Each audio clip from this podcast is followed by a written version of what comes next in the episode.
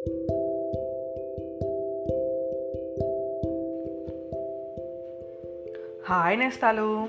నిన్నటి కథలో శ్రీకృష్ణుడు శిశుపాలుడిని సంహరించాడు కదా. శిశుపాలుడి స్నేహితుడు సాల్వుడు.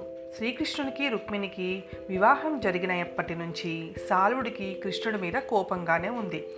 కృష్ణుడినే కాదు యాదవ కులం మొత్తం హతమార్చాలని అతడు రాజ్యంలో రాజులందరి ముందు ప్రతిజ్ఞ చేశాడు.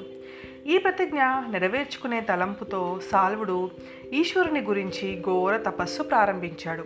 అతని తపస్సుకు మెచ్చి ఈశ్వరుడు ప్రత్యక్షమయ్యాడు.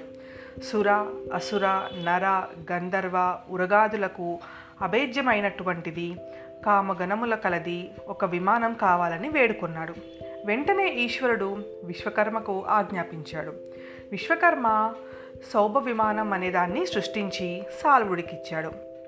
శోభ విమానం వచ్చినప్పటి నుంచి సాల్వుడిని పట్టపగ్గా లేకపోయినా దానిపైన ఎత్తి వెళ్ళి ద్వారకను ముట్టడించి ధ్వంసం చేయసాగాడు. విమానం పైనుండి శిలావర్షం కురిపించి ప్రజలకు క్షోభ కలిగిస్తూ వచ్చాడు. అప్పుడు వాడి దుర్నయాలను అణిచివేయాలని తలచి ప్రద్యుమ్నుడు యుద్ధానికి తలపడ్డాడు. అయితే సాల్వుడు తన విమానాన్ని బహురూపాలుగా తిప్పి దాగుకొని పైకి వచ్చి భూమి తాకి కొండలపైకి వెళ్ళి అనేక మాయలు చేస్తూ చిక్కులు పెట్టాడు. ప్రద్యుమ్నుని మూర్ఛ కూడా పోగొట్టాడు. ప్రద్యుమ్నుడు తేరుకొని అతి పౌరుషంతో ఇరవై ఏడు రోజులు యుద్ధం సాగించాడు. చాలా వరకు సాల్వుని సేనను ముఖ్య నాయకులను చంపేశాడు. ఇంతలో ధర్మరాజు చేసే రాజసు యాగానికి వెళ్ళిన శ్రీకృష్ణుడు తిరిగి వస్తున్నాడు. అతడు బయలుదేరేసరికి దుశ్శకునాలు కనపడినాయి సరి సాలువుని సమాచారం తెలుసుకుని యుద్ధరంగానికి చేరుకున్నాడు.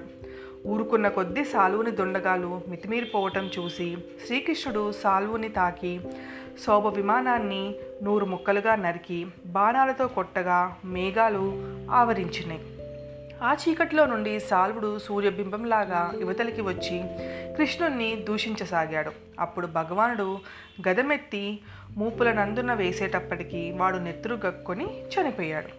ఇది నేస్తాలు ఇవాళ కదా మళ్ళీ ఇంకొక కథ రేపు కలుసుకుందాం. మీ జావిల్లి.